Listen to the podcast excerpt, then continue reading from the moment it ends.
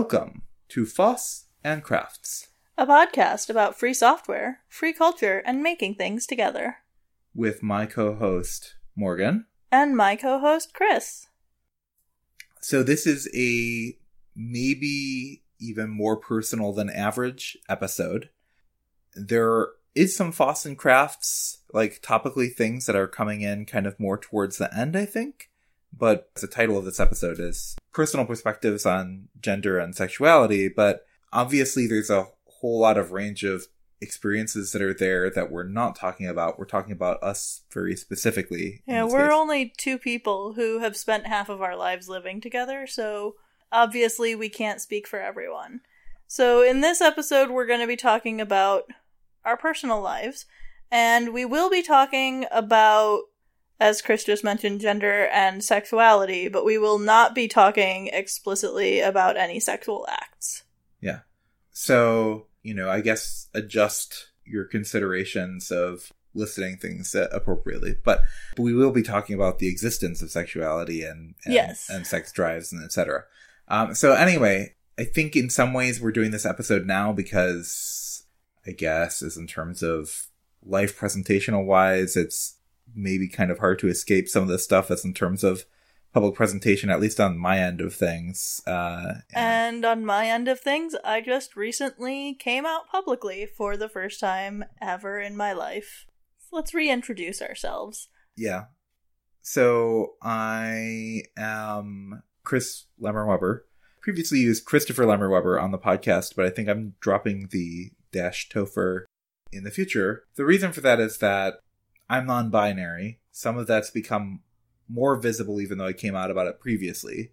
I'm also pansexual, and we're probably going to talk about that a good deal less in this episode, and I'm going to throw it over to Morgan. But So, hi, I'm Morgan. I am also pansexual, and uh, probably more prevalent and relevant for this episode, I am also demisexual. So that is a term that I think has not had as much public attention. Which is part of the reason why we're going to be talking about it more than both of us being pansexual, because it isn't as widely known. Mm, And it's also had a big impact on you and your well being and and having the term, I think, you know, helped a lot with some stuff you've been working through for I guess, you know, your whole adult life. Uh Yeah. So the term pansexual, you know, some people have kind of equated it as being the same as bisexual, right? Which, you know, bisexual traditionally meant, you know, you're being you're attracted to men and you're attracted to women, but the term pansexual was introduced because, you know, you may be uh, attracted to also people who are not specifically on the binary spectrum. Now, Which is relevant for me, considering that my spouse, as we've just identified, is non binary. Yeah, so the term bisexual has been somewhat redefined in some recent times by a number of people who have said, I identify as bisexual under the same definition as pansexual. For for me at least, it's I like the name term pansexual because, you know, maybe some people do only identify with the binary things. And I guess as a computer programmer, I can't help but see the Boolean side of things as a especially as a non-binary computer programmer. Um Yeah. Yeah. So, um, other than stating the definition of pansexual, I don't think we're going to belabor that much in this episode. So, we're going to start off with me talking about being demisexual. So, the definition of that means that I don't feel attraction typically without an emotional attachment of some kind. And that doesn't necessarily mean a long term emotional attachment. For example, I get attached to characters in movies and books, and then an attraction emerges from that. But that is kind of an accelerated timeline, usually, right? But I have kind of always felt a little bit like I was doing relationships wrong from a young age. So there's all of these social expectations about how love and relationships work. And I mean, I'm probably one of the first to admit that in Western society, the way that that's represented in pop culture is often highly problematic. But watching, you know, movies and TV shows and reading books, there's this kind of formula that arises, right? You meet and you have butterflies in your stomach, and maybe you get all stumbly over your words and don't know what to say, and you feel tingles when your hands touch and things like that.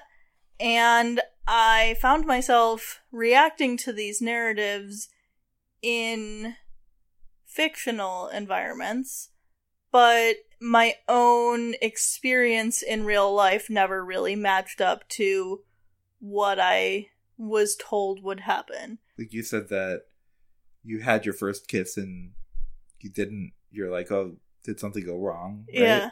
I actually have a confession to make. I don't actually remember my first kiss. That's how unforgettable it was. What I remember is thinking that there should be more and thinking that it wasn't right when I was a teenager and, you know, I was supposed to be this raging ball of hormones, right? Like everything in pop culture and sex ed and things like that tell you that teenagers are supposed to have these out of control hormones, and I didn't. So, between the fact that I was a teenage girl with low self esteem, plus the fact that I wasn't experiencing the things the way that people and society told me I should led to a lot of overcompensation in the relationships that I did have. So basically, a really warped sense of self esteem, and also, and I really don't like this term in general, but kind of a fake it until you make it approach to relationships, which led to some pretty toxic relationship dynamics early on in my life. And then as I got older and got to the point where, like, I really felt like I should be understanding these things, I realized that I just, in general, have a really low sex drive. I also have a hard time understanding physical attraction, both in the sense that, like, I never really got the whole love at first sight trope because, like, how can you fall in love with someone that you don't know? and I don't really experience that same kind of like instant tension and attraction that you see in, you know, fiction and apparently other people sometimes feel themselves. But also in the sense that, again, reaching back to the low self esteem, I don't see myself as physically attractive to the point where if I get comments about my appearance, I have this kind of like standard cringe that I can't really help myself from doing. Say that I think that Morgan is beautiful. Morgan makes a face. And I understand that Chris legitimately believes that I'm beautiful. Mm-hmm. I don't believe that I'm beautiful, and therefore I have a hard time accepting that compliment. This also extends in the other direction. So this this is, you know, talking about the the challenges, the at sometimes I had found it you know, at one point I, I remarked to you that I, I found it really I I know that you had a hard time accepting it, but I had many times remarked that I found, you know, that I thought you were beautiful and found you physically attractive and you, you know, you, you never did that uh, to me. And, you know, having my own self image issues, it made me, you know, just make me think, oh, okay, you know, so there's something wrong with me where Morgan doesn't feel that, but but no, that was that was a me problem, not a you problem. Well, or that was a me perception issue and not a you perception issue. It, it was yeah, it it maybe problem's the wrong word, but you know, it definitely felt like a problem at the time. But we but understanding where it came from. Yeah. So all of this realization about the way that I experience things and the way that I understand or don't understand things eventually uh, got to the point where I realized that I really have more of a narrative based attraction.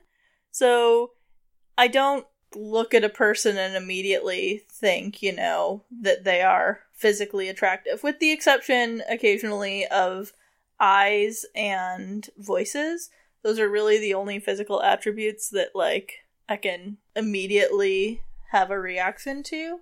But if there's a narrative construction around it, if there's an entire romantic plot, or even an implied romantic plot, then that attraction grows out of kind of like this longer exposure and an emotional attachment.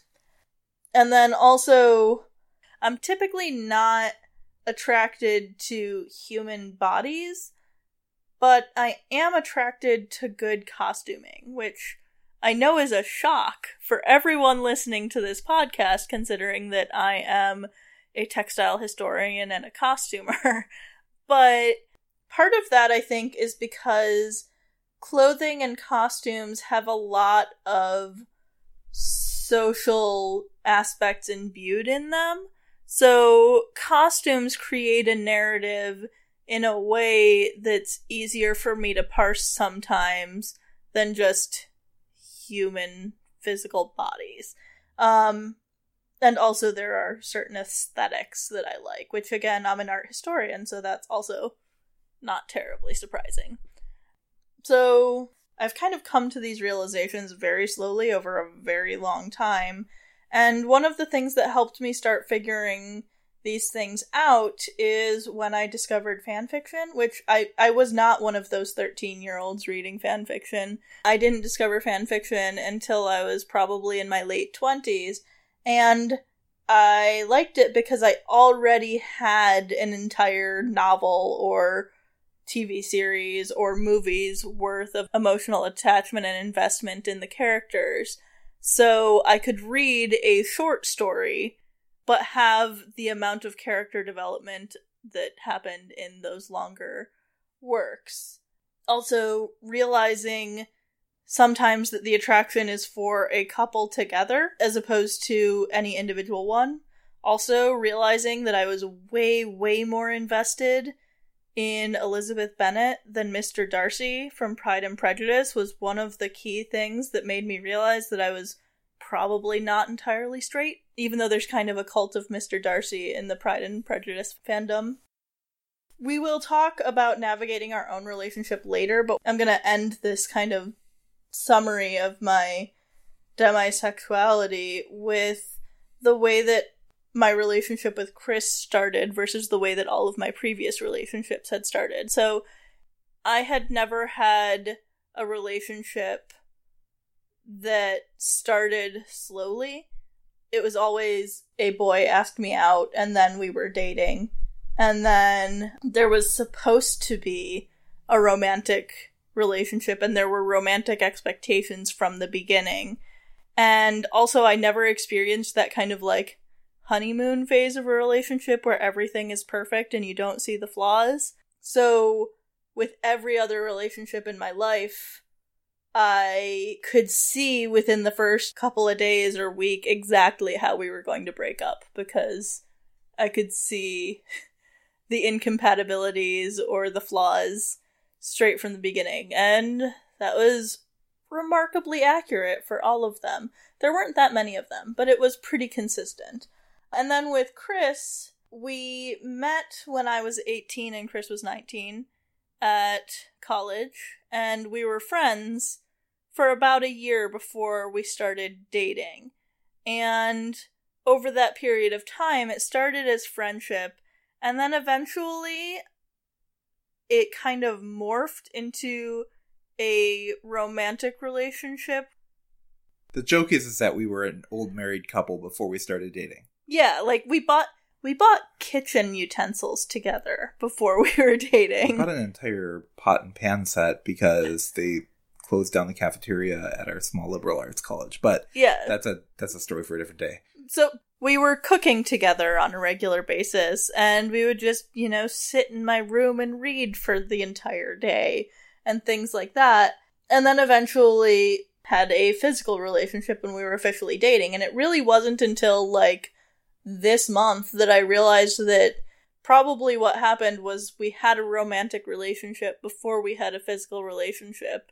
And that's why I was able to have a physical relationship without kind of the issues that I had had in the past. And Chris is the only person I ever dated where I didn't know how we were going to break up from the beginning. And we mm-hmm. haven't, so high 5 mm-hmm. All right, so now I'm going to uh, pass this over to Chris. So I came out as being non binary about a year and a few months ago, like very close to the early part of 2020. Like you knew Well, for yeah, years. prior- you you came out to me and a couple other like close. right. I mean publicly, Yeah. like publicly, and but you knew for you knew for a long time before that. Mm. Um, like probably like two years before that, I think. Yeah. and I had I had made assertions that maybe something like that would be the case previous to that, but also like there are threads of this that have kind of gone back as long as I have living memory because, um, and I don't know whether or not this is a thing that that I actually remember or if I remember because the story has been told so many times and like Morgan can confirm Oh yeah, I've heard this story many times at family gatherings and holidays. unprompted by me. Oh yeah. so what what happened was is that the first memory I have is my mom and my sister asked me what I wanted to be when I grew up, and I said I want to be a girl, and they both thought this was very funny and entertaining, and kind of a you know they- always said in a very sweet way, and then you know dressed me up in my sister one of my sister's dresses as kind of a joke, and took a picture of it, and I've seen that picture. That story was told like this was a you know a sweet thing, blah blah blah. But there there were portions of my life where I was em- embarrassed by it. You know, I I mean, so I had various feelings about that story over my life, but there was something about it there at a very early age, feeling like kind of in a sense I was excited about wandering in terms of gender identity things. But you know, more especially as I started to move towards puberty, it started to shift towards more of a self revulsion over you know uh, myself and the changes that were happening, especially, and also kind of the ways in which um, I felt like I neither fit into a particularly good representation of a male figure or personality, or and not that it was I felt like it was an option at the time, a female figure or personality, right? So I just kind of always felt uncomfortable and upset with myself, and to the degree where like I couldn't look in mirrors at myself. Like for Mhm. for most of my adult life, I would like you know I could see if there's like something on my face or something, and then I'd basically run away from the mirror as fast as possible. Anyway, so that was a lot of rambling, just to say, kind of give some backstories in terms of my experiences and thinking, right? But even though I post, posted about a year and a half ago, I'm non-binary, and you know, people who paid attention started using you know non-binary pronouns and stuff like that, and I appreciated all that. Like, I think that for the large part, there wasn't really anything that looked like a very visible, discernible change for many people. Well, and part of that was because of the pandemic, right? We did one clothes shopping trip where we got you some sweaters and women's overshirts and stuff like that that you could start incorporating into your wardrobe. But then there was a pandemic and we weren't going out clothes shopping. Yeah, and and those were like very minor, like first experiment style changes. And pretty subtle. Yeah, and so but recently I posted some pictures that look, I think, more dramatic. Like it's more clear, um, of I guess a deviation from standard male patterns and look more femme by a significantly large portion. So I, I posted this text alongside the pictures I posted, which were screenshots of the new gender alpha build. Please be courteous in giving feedback. Everything is still in flux. We expect things to be significantly more polished before release. I basically I posted that and then I ran away from my computer so I didn't have to see the responses immediately. And I came back to it and people were being incredibly kind. I mean, I'm very fortunate that I guess I have a, a friend group, including a peer group in terms of the type of work I have and stuff like that, where people have been friendly and supportive, and people said nice things like, looks like it's already ready to ship and stuff like that. That made me feel really good. You know, Mhm. I, I felt really great about things that people gave such a strong positive response. But anyway, the context of right before those pictures, I hadn't actually planned to post those pictures in advance. Yeah. This is also because of pandemic circumstances. We are fully vaccinated, and we have been for a couple of weeks, so we were actually able to go into stores. So we went out shopping and we had talked about maybe also we do some clothes shopping around then and And I kind of had to push Chris towards doing it. not in like a harsh push like I was I Not was in happy. that you didn't want to. it was encouragement. Yeah. It was encouragement. Like like welcomed encouragement. But, you know, I was nervous about Mhm. things. And we went we grabbed I think like seven items that we were trying. I'm like, I'm I'll be lucky if I walk out with one thing that I think is okay on my body. And Uh, we walked out with six of them. that was a big surprise.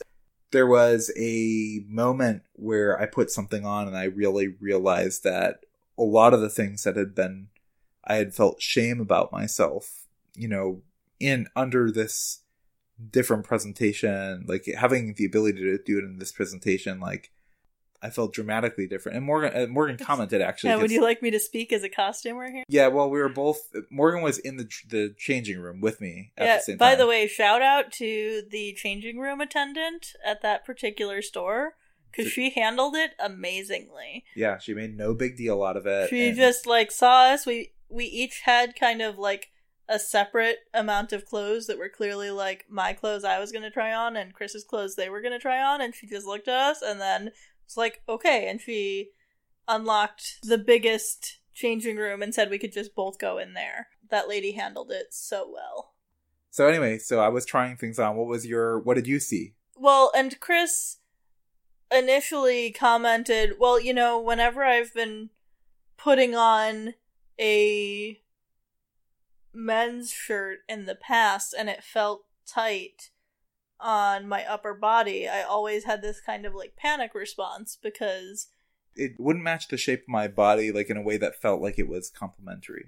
yeah. And when they put on this this shirt, which was kind of an empire waist uh, peasant shirt, like a muslin lightweight summer top that was tighter at the top and then kind of flowing underneath the empire waist.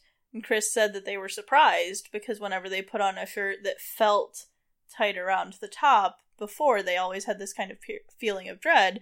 And I said, well, I wasn't surprised. I had actually picked that shirt out and convinced Chris to try it on. yeah, because that was the one that I was like holding onto. It. I'm like, well, okay, I guess I'll try this on. I don't think it's But- gonna work. But from my own experience of trying clothes on, and honestly, Chris and I have somewhat similar body shapes in certain aspects, I knew that that construction would look flattering on their body type because that style of shirt is made to emphasize certain aspects and de emphasize others Mhm. in a way that was very flattering to Chris's body type, and Chris was not prepared for that, I think. Yeah, I think you said that I was like staring in the mirror for like 30 seconds, just looking Yeah. kind of stunned. Chris looked visibly stunned with their reflection when they tried that on.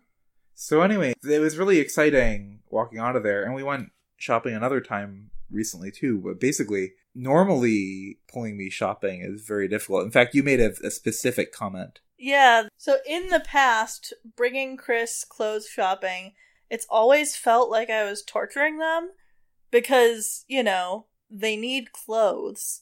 And if they buy clothes without trying them on, then that leads to us having to return clothes, or Chris just having clothes that don't fit. And Chris also had, for most of their life, come to the conclusion that they hated sweaters, and it turns out it's not that they hated sweaters, they just hated men's sweaters.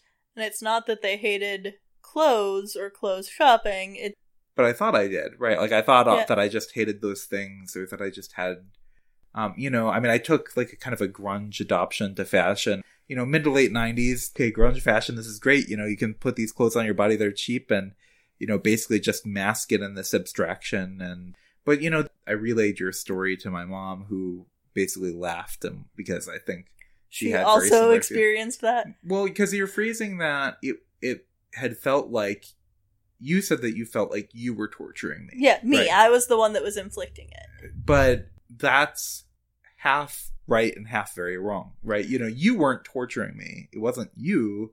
I think it's accurate to say that I was feeling tortured every time. And I didn't really Mhm. realize why until this moment. Like, oh, every other time previously, it felt like torture because it felt like I was fighting this thing I couldn't and and you know, okay, there's a word for that, right? Which is dysphoria, right? Mhm. And I I just never associated that with that word, right? That that was form of dysphoria until that moment. I'm like, and that kind of like contextualized a lot for me. hmm I guess with other people that I know where they've experienced, you know, what's dysphoria, felt like they really very strongly knew. And maybe this isn't actually true. Maybe it's just the impression you get from an outsider who you talk to your friends, right? Like it seems like everyone else really knows and it's like really clear to them. And so i just didn't associate this with dysphoria and i also have friends who have done a very binary transition and i've mentioned to them you know maybe maybe if society were looser about its rules i would just wander somewhere. And the and and i think to some people when they first heard that that didn't if if they knew they were doing a very strong binary transition and that was like a first really early exposure to somebody saying that they were maybe non-binary that didn't make sense to them. And reactions like that made me actually doubt whether or not i was non-binary. I guess part of the reason why i think that this is um it was hard to recognize that as, that as dysphoria was that i felt like like i had known a number of people who had done very strong binary transitions and they for them like the things were very clear as in terms of where they were moving or at least that was my impression of what had happened um, I've had more conversations since where I found out that's not necessarily the case, and also, um, you know, it seemed like, uh, you know, I kind of posited, oh well, maybe I just want to, like, you know, maybe if society was less strict, I'd just wander somewhere. But you know, for for some other people I knew, like, they really strongly knew that they were going to end up in this other camp. So that made me really doubt, you know, was I actually saying anything that made sense as in terms of saying that I was just kind of wandering. But like the changes in terms of feelings and how I felt about myself with being able to kind of do that wandering, I mean, is significant. And I guess, yeah, I mean, so dysphoria means that you don't, you know, you have a disconnect between what your body is and what you feel like it should be. And it just didn't feel like those, I just didn't associate those things with dysphoria previously. I guess they were in a way that feels more obvious in retrospect. Yeah. Which might also be why it seems like other people have this very clear sense of dysphoria, is because you're hearing about it after the fact. That's right. After you're hearing already... about it after they've already put like connected all the dots and put all the pieces together. I mean, in many ways, I have over the last decade, I know quite a few people who are trans and have gone through some sort of transition, and I'm like, well, why didn't I figure this out sooner, right? And it turns out lots of people have stories about why it was really complicated for them, but but it seems, yeah, as an external observer, like it was really obvious and a simple thing, I guess, because just you're not in other people's heads. Yeah, and I mean, even in this episode, we are connecting a lot of dots in our own lives that took us, you know, 30 some odd years to figure out ourselves, but we're presenting it in a clear, concise manner that connects all those dots for the listener. But, you know, hopefully what you get out of the last rambling couple of minutes here is that it wasn't clear cut for either of us. Yeah. To tie up that wandering stuff, I don't really know where I'm going to end up. I do know that I am appreciating and feeling better about myself than I've ever felt in my life by freeing myself to do this kind of wandering, and I may end up in a just very maybe it's much more binary on the other end of the map, or it could be someplace. I mean, there are aspects of myself that I think are gonna never feel like they hit the binary. I'm I'm always gonna be very tall for a woman, probably mm-hmm. for instance. You know, like of the tr- of the average woman, right? There are plenty of cisgendered women who are over tall, six feet tall, yeah. but you know, not. But it's it's not the average, you know and I think that I just don't want to put the pressures on myself to have to hit this perfect conformance. Mm-hmm. But anyway, all of this is being done at a time before I am going on any sort of hormone therapy, which I am looking into and planning on doing. And actually, I, I had spent some time debating that. Like, is that a thing I want to do? I know that I want to um, free myself up to do more gender expression. And things became a lot clearer, somebody I know made a comment which is you're always undergoing some sort of hormone treatment in your body, probably. If I didn't go on hormone treatment, I'd be still undergoing what my body was producing as in terms of testosterone, and that would still be supplying effects regularly, right? And if I look at what the other effects are, if I was to stop having testosterone being delivered in such large amounts to my body and go on estrogen, basically, then I'm like, oh, those are actually, if I weigh those directions of those effects, that's the effects I want to be having on my body in the future. Yeah. And I don't know. So who knows where things will end up if somebody listens to this episode a year from now or whatever. This is all a work in progress.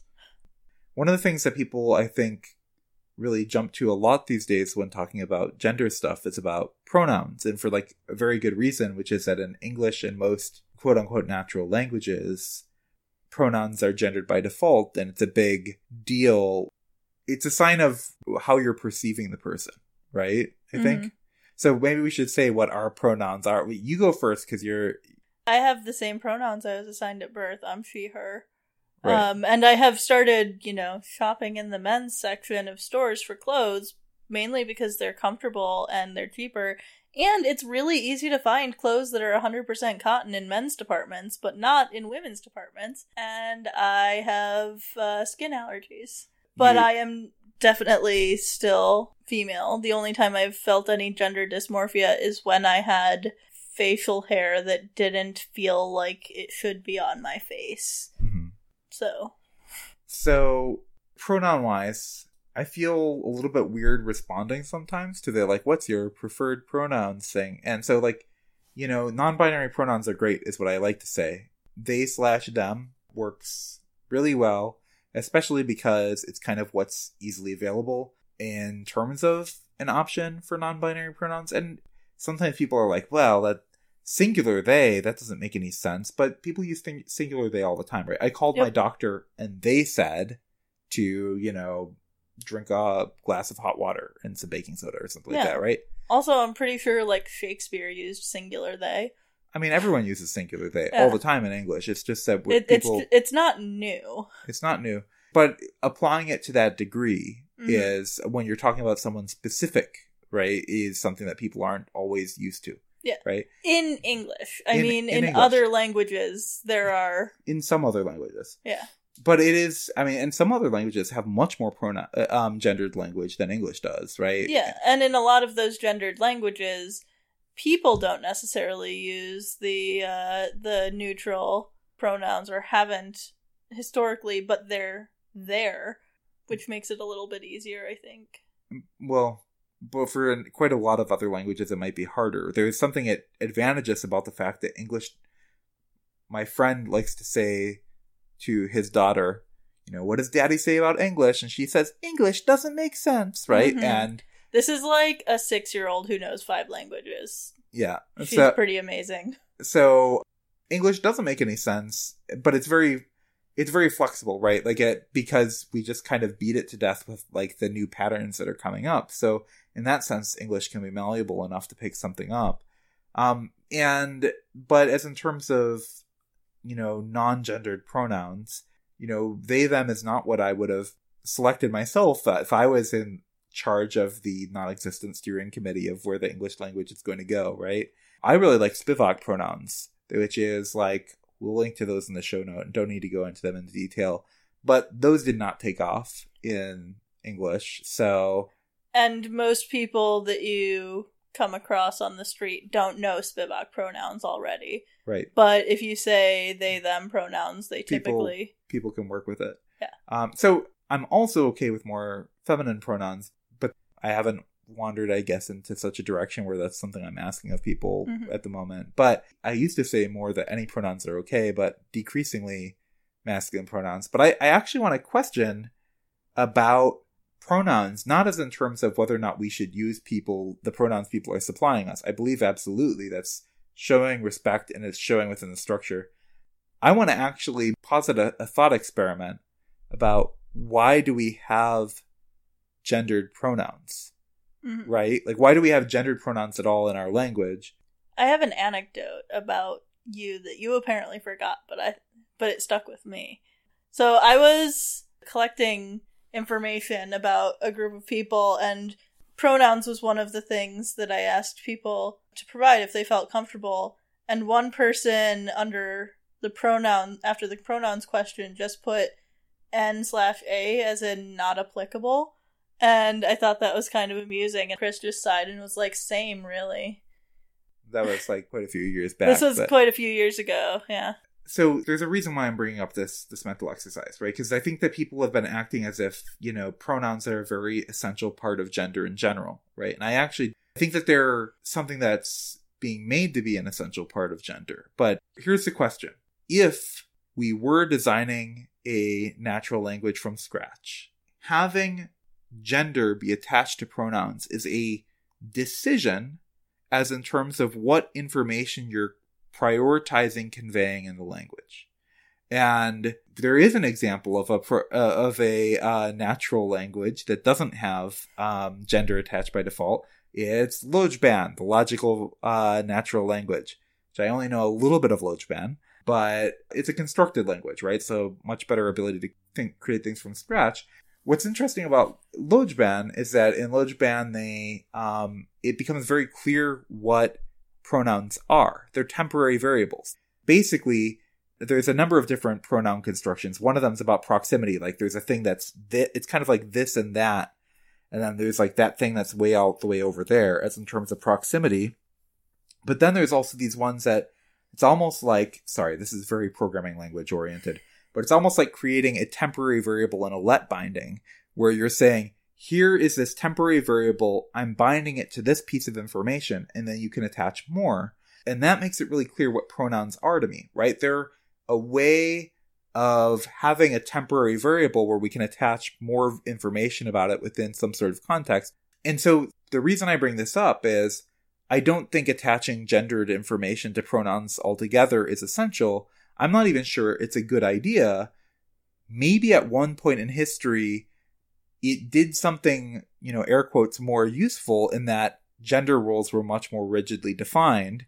And for division of labor reasons, people hearing he or she helped carry a bunch of extra cognitive information about what type of roles they might be performing for lots of reasons.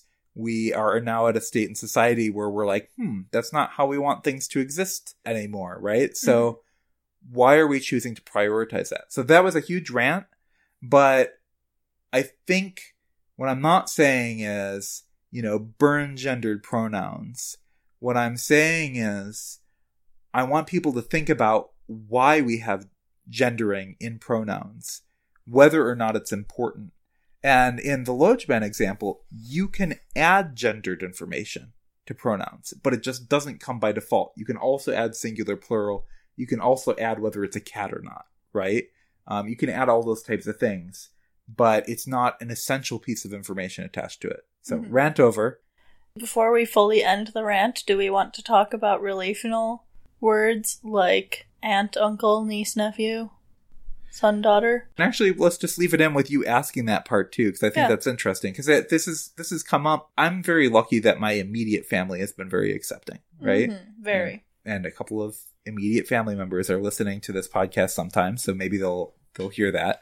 Um, thanks for being accepting. Yeah. Um, and you know the questions has come up. You know, well, what what should we use in lieu of like aunt and uncle? Like, and then also that led us to look at like what's the equivalent for niece and nephew and mm-hmm. you know and you know also the question of well how should i introduce you if i'm not introducing you as this is my son right how yeah. do i introduce you and this is stuff that hasn't been quite as codified yet like they them pronouns a lot of people are able to grasp but relational words are a little bit more difficult so we kind of looked at what people are using and we picked some that we liked, but it's still an evolving uh, thing for us.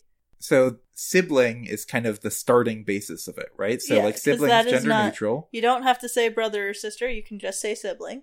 So aunt and uncle, the gender neutral version is pibling, which is your parents' sibling. Okay. Um so we're using pibling Pibbling Chris and Pibling Morgan, even though. And we're not currently applying it for. uh I don't think we're doing it for the niece and nephew type thing. Well, I have been mainly because I really, really love the word nibbling. That's true, right? Yeah, so that's the gender neutral version of uh, yeah. So um, it's you know instead of niece or nephew, you have nibblings, which is great because you don't have to say I'm taking my nieces and nephews to the zoo. You can just say I'm taking all of my nibblings. It's such a cute word. It is. I love the word. And as in terms of the the question of well, how do I introduce you? That was you know hopefully my parents won't mind that I like both of them were basically asking that, and they were asking it to be polite because they wanted to be supportive, right? hmm You know how And and your dad made a made the argument that well, I don't want to say my child, my child because that seems patronizing and For- like you're still a child. and we talked about it, and I was like, oh, I don't know, I haven't heard of like a good, like I haven't heard of a, a good proposition for that in English yet. Maybe there's a page somewhere where somebody suggested it. Mhm. you know, we talked about it, and well, one of my children didn't feel as diminutive as in terms of age wise, I guess. But I pointed out that um, my dad does introduce us as his kids all the time. And He's like, "Oh, do I? I don't. I don't Mhm. listen to myself speak." But I can confirm that my dad says. Yes, I have heard this definitely. So um, I guess that's a stand-in version of that. So anyway, that's I think um, language. Language is a mess because it's natural language. You know, English at least is quite malleable, so I think we can figure out how to make things work. Basically, Yep. So now we're gonna shift to talking about how we have navigated our relationship. So as I said at the beginning of the episode, we have been together since we were 19 and 20 and we got married when we were 23 and 24. So we've been together for half our lives and almost everything that we've been talking about today we didn't have the context and the vocabulary to understand it when we met and got married. mm-hmm. And for a lot of people, a lot of these things causing conflict and tension in relationships can cause serious problems, right? well, and it was a lot of the stuff was a lot to navigate. Mhm. I mean, we've also both tried to be very supportive. I mean, I think that if it's not obvious already, Morgan's been incredibly supportive about everything about me being non-binary. And Chris has been incredibly supportive about me being demisexual. and let's express that we're also very lucky in that uh, you being pansexual means that there's not as much to navigate about me wandering gender wise. That's true. And there were many personal reasons why I. So just this week, I made posts on the internet coming out as demisexual and pansexual. And there were many personal reasons that I chose to do that. But one of the factors is that Chris is being more openly visible about exploring their gender expression, and I wanted to kind of head off any questions about how I felt about it because I feel great because Chris has been so incredibly happy this week. I have been very happy. And I'm happy that Chris is happy, and I get to help Chris pick out clothing. Yeah, I mean, finally, finally, we can both dress up for the Ren Fair and be excited about it. I am very excited about that. Um, I mean, one, that means that I get to make a new Ren Fair costume.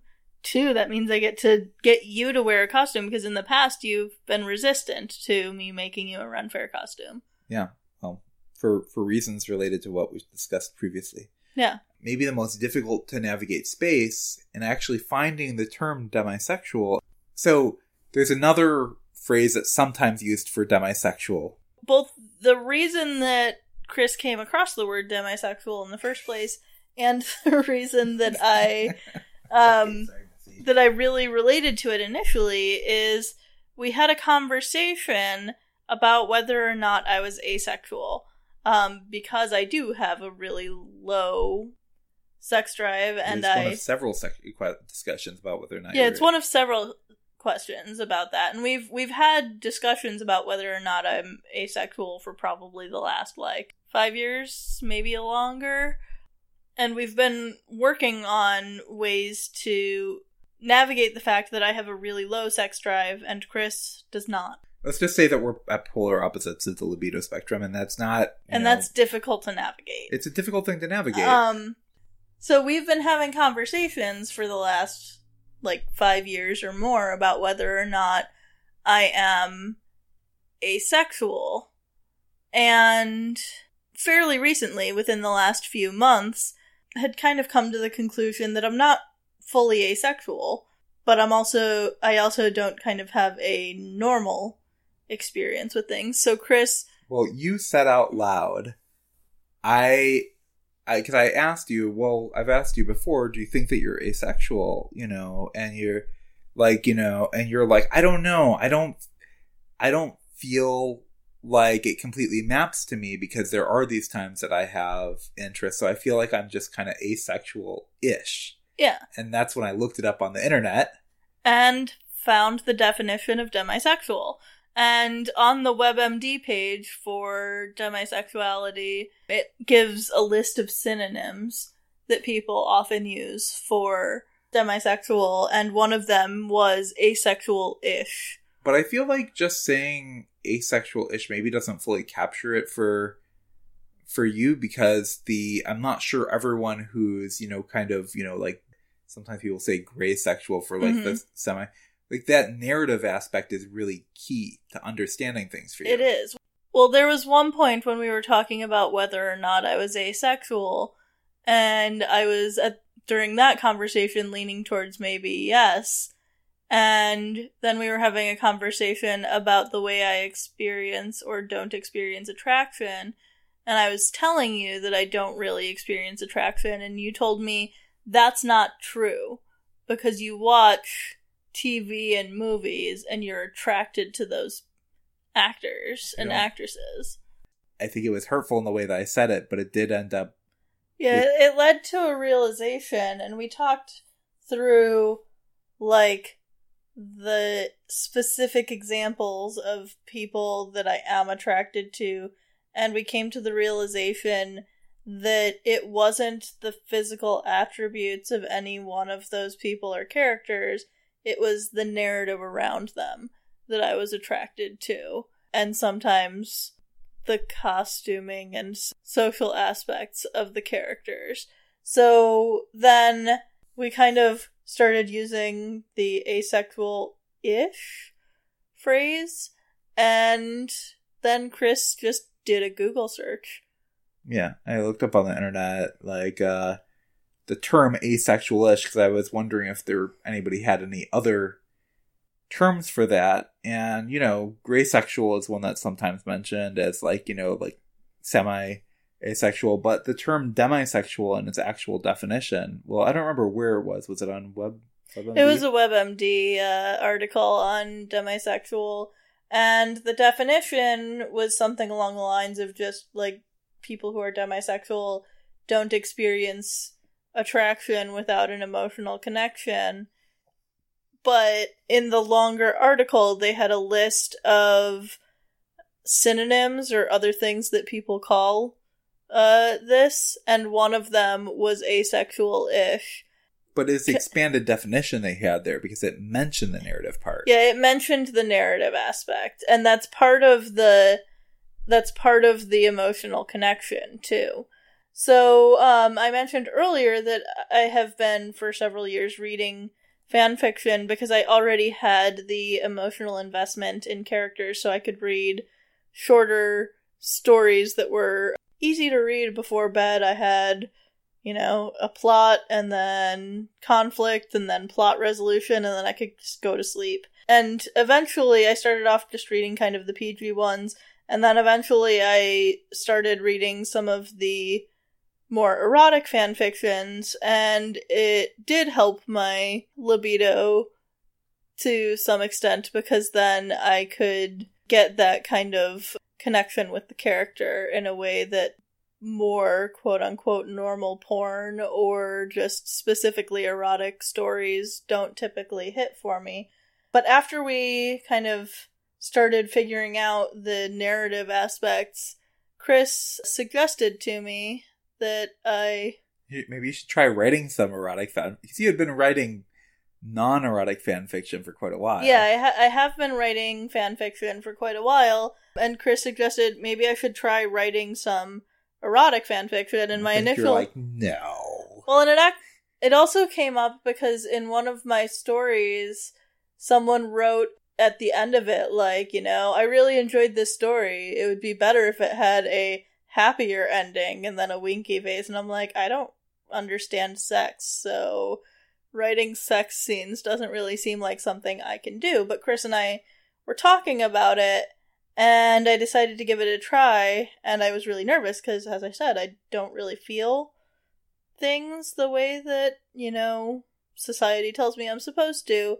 And I wrote this story, and most of my stories, I write them in their entirety, and then so that I can edit them and make sure that the plot has is consistent and stuff like that before I post it. But that particular story, I decided to release chapter by chapter mainly because the first chapter, if I wrote it and it was terrible, I could just have it be like a standalone one shot.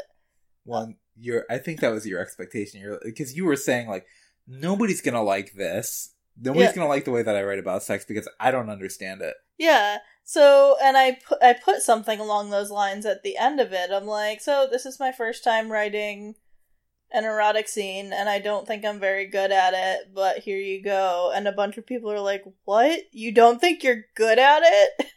And I got a really positive response. And you ended up writing a lot more follow up things, and it ended up being Yeah. but far and away the most popular thing you wrote. Yeah, it's also like the longest thing I've written, other than my dissertation. and Moore and I edit and review a lot of the things that each other post, and Mhm. um, and I ended up editing and reviewing everything before you posted it. I mean, I will say, it does not seem like it's written by a person who quote unquote does not understand sex. It jumps right into it in a way that, yeah, it's pretty steamy. But uh, the that, that's Well, my and- description. It's pretty and steamy. and the way that I write the erotic fiction too, it's the the tag on the fan fiction sites is plot with porn because if I'm writing like a five thousand word chapter, only a thousand of those words are going to be the actual like you know sex parts of it, and the rest of it is going to be plot development and narrative and dialogue and even the sex parts are mostly dialogue. Like i don't do physical descriptions of the characters because i don't really relate to that. And i got positive feedback from readers that they appreciated the dialogue heavy and narrative heavy erotic scenes. So also when i was writing that story was probably like the highest my sex drive has ever been because not only was I able to connect to the characters like I do when I'm reading fan fiction, but writing the characters, I was able to kind of like immerse myself in their emotions and stuff. Yeah. And I think also um one of the funny things about it is like the plot development and the narrative and the dialogue and stuff like that that's mostly you know just my creative efforts. But then the more smutty parts of it are just kind of like word soup of all of the things that people normally put in those things. So it's like stuff that i don't necessarily experience myself but it's you know it's, it's it's- more thoughtful than that, though. yeah it's more thoughtful than that. But you but i'm using But a, an, an established vocabulary and established uh everybody everybody uses you know a a palette of things that they understand from things they're building on. But i i understand especially for you you felt like you were just borrowing from a bunch of those things because you hadn't experienced some of that yourself. But in writing it then you did experience interest in a bunch of those things right? Like, Yeah, it kind of felt, and I'm gonna make some Star Trek references. So, um, yeah, I'm a nerd, but it kind of felt a little bit like Data or Odo in Star Trek that are just like trying to explore humanity through research, and sometimes they're able to be convincing. And I'm like, ha, I passed as someone with with a sex drive mhm. through so research. so don't make fun of smutty romance novels Because they actually have helped me quite a bit. Yeah, so we said at the beginning this episode was more personal, wasn't as focused on I guess the usual user freedom things and agency and so on and so forth. But tying into an agency perspective, I think a simple way of um, starting out talking about some of this stuff is that, you know, why shouldn't people have the agency to be able to explore what actually works for them as opposed to what the default assumptions of what should work for them are, right? hmm And a lot of times there's social pressures that prevent that from happening. So I think that you and I both consider ourselves quite privileged in most regards. hmm And I think that, that that isn't all eliminated by this, and we're not posting this as a thing to say, like, you know, to try to disclaim privilege or anything like that by mm-hmm. far. And I, I think a lot of other people who are on the LGBT spectrum have it a lot harder, and especially for there's a weird thing about identifying as being pansexual when you're in what looks like a heteronormative relationship. Especially since Chris and I have been together before either of us realized that we were pansexual or non binary. So, But in a certain sense, it does play in a lot more now because you're, if you weren't pansexual, it might be a lot harder with me doing gender exploration stuff. Like maybe it wouldn't work with you. Maybe it would. And that is the thing that some people have to navigate within Yeah. their relationships. definitely. There's, and we're going to talk about, like, kind of the contrast that there's a lot of privileges that came with realizing kind of later in life and in the current life circumstances that we have all of these things. But then there's also some detrimental things about that. So on the privilege side we got married 12 years ago. And 12 years ago legally there wasn't marriage equality in a lot of places. And there wasn't great understanding or acceptance of trans people and i think we would have had a lot harder of a time A lot of people basically did go through a lot harder transitions and a lot harder circumstances and so on and so forth. also the fact that we were both fully independently living adults when we went through these things. We weren't financially dependent on parents when we went through these things, which meant that we didn't have The worry. the worry of not only how your parents would react, but how that would affect your ability to explore your gender identity or your ability to have your basic needs met, like housing and food and stuff like that. So we were privileged that we were able to figure this out kind of on our own terms without external forces for the most part.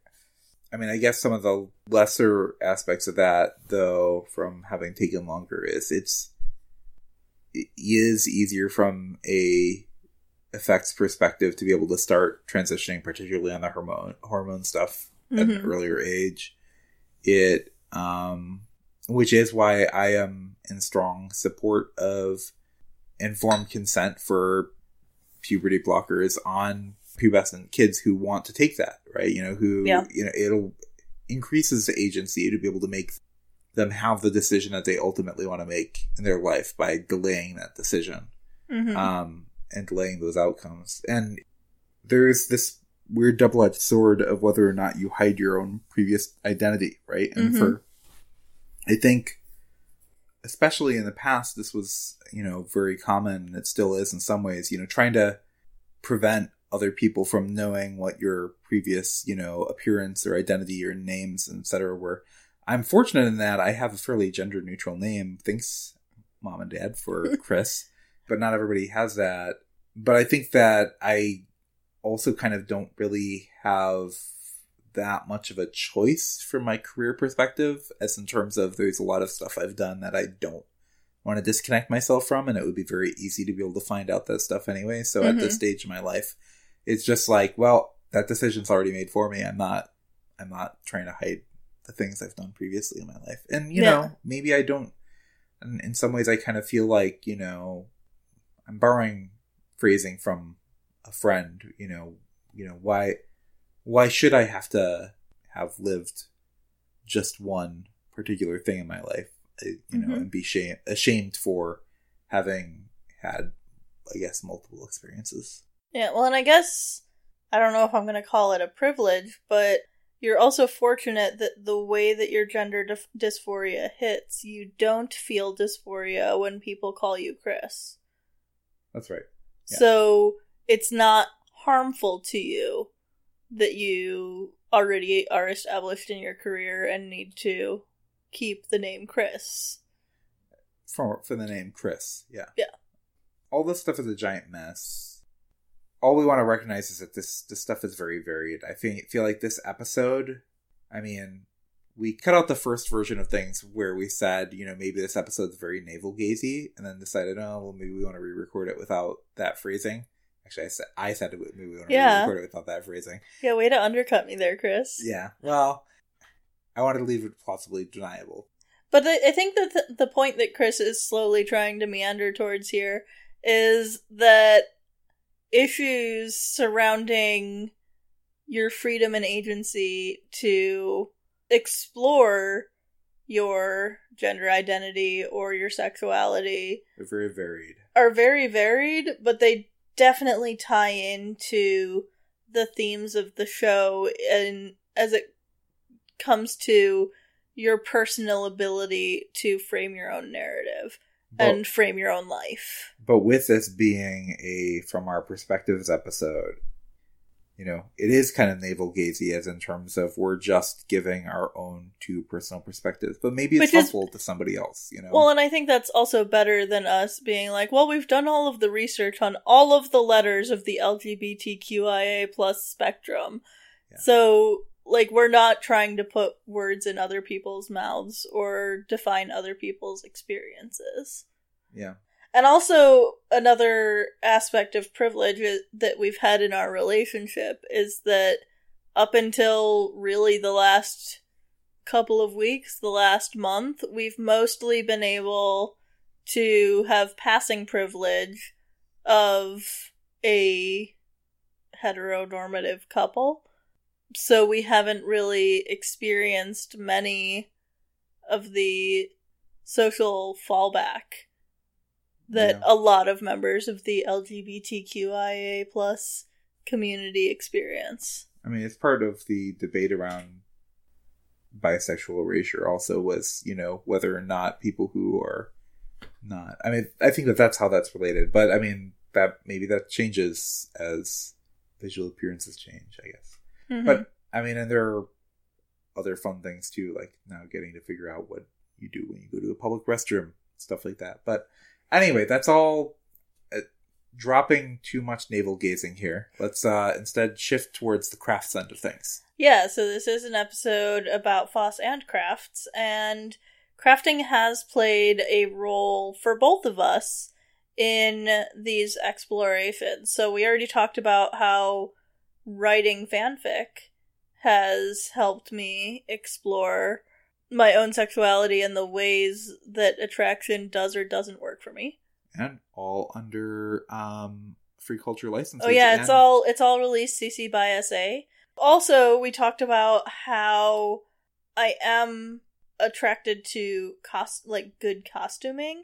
So for me as a crafter and costumer, that has played into mostly my own perception of my own attractiveness. So I don't particularly like getting dressed up in the types of clothing that are typical formal wear for the location and time period that I live in. But if I can make myself a costume for a different historical era or a sci fi or fantasy universe, you know, something along those lines, then I feel more confident and feel more confident in the way I'm presenting myself. And I have made some costumes for Chris in the past as well that I have found very attractive on Chris. And I am very much looking forward now that Chris is uh, exploring more feminine gender expression in making new costumes for Chris. Maybe even things that uh are matching for the Yeah, we can have twinsy costumes. And Chris has had some crafting things related, so I mean, I guess just doing a little, you know, I mean, the photographs themselves are, I guess you can say that photography is I mean, photography can be a very serious crafting thing, but I don't think that my photography was very serious crafting at all. But the maybe doing the sketching over of it, that I, I did some sketching over of things to kind of, you know, think about my own imagery, just literally sketching over some photographs. And um, maybe I'll link to that in the show Mhm. notes or something. But the the other thing was uh, maybe, you know, we had mentioned that I was going to be doing learning to sew more, and this gives a lot more immediate application for that purpose, right? Yeah, one of our first projects is going to be making Chris some skirts. So, yeah. And then also, you've been working on some drawings and sketches lately for work, and your exploration of gender things played into that as well, right? Well, yeah. Um, well, I don't know. Watching makeup tutorials recently helped me be able to think of the color palette on um, kind of the distribution of a character's face much easier. Yeah. The like highlights. the highlights. Um, I don't know if there's much more to say than that, but um, yeah. Well, there is also, if we're talking about like stereotypical gendered hobbies, the fact that you're learning to sew is like sewing is traditionally a Yeah. Feminine coded hobby, but we we both kind of think that uh, gender coded hobbies are kind of bullshit. I mean, kind of all the gender is kind of bullshit, right? Like That's there's gender true. gender roles are kind of bullshit in the first place. But I mean, so there's an agency part is permitting people to not be so constrained Yeah, by gender expectations, right? yeah, Um, I think the the more we open things to people being able to figure out what works for them, the better. But maybe that's just my own biases playing in here. Um. Anyway, I guess that is our that is our big tangled mess of figuring out our own gender and sexual identity. a very special episode. Yes, Um. Hopefully, it wasn't too navel gazy, and maybe somebody got something useful and interesting out of it. And if the things we described don't match your experiences, that doesn't also does not invalidate whether or not you fit into these categories. Everybody has different approaches to things. yeah, that's actually one of the things that I liked about the demisexual uh, definition is that it is varied quite a bit from person to person and experience to experience, and it kind of seems like a lot of people who are demisexual get to that definition because for a long time they just haven't known how to classify themselves. Yeah. So, you do you. Anyway, if you did find this episode useful, we would be curious to know. And I guess you can listen to the outro to hear how to contact us. And Yeah. on that note, bye everyone. Bye. Foss and Crafts is released under the Creative Commons Attribution Share Alike 4.0 International License. It's hosted by Morgan Lemmer Webber and Chris Lemmer Webber. The intro music is composed by Chris Lemmer Webber, meaning myself, in MilkyTracker and is released under the same license as the show. The outro music is Enchanted Tiki 86, composed by Alex Smith of the Cynic Project, and is waived into the public domain under CC 0 01.0. See cynicmusic.com for more information. You can get in contact with us on the Fediverse, Foss and Crafts at octodon.social, on Twitter as at Foss and Crafts, or you can email us, podcast at fossandcrafts.org. We also have a chat room. Join our community in hash Foss and Crafts at irc.libera.chat. If you'd like to support the show, you can donate at patreon.com forward slash CWEBBER. That's it for this week, Until next time, stay free. and stay crafty.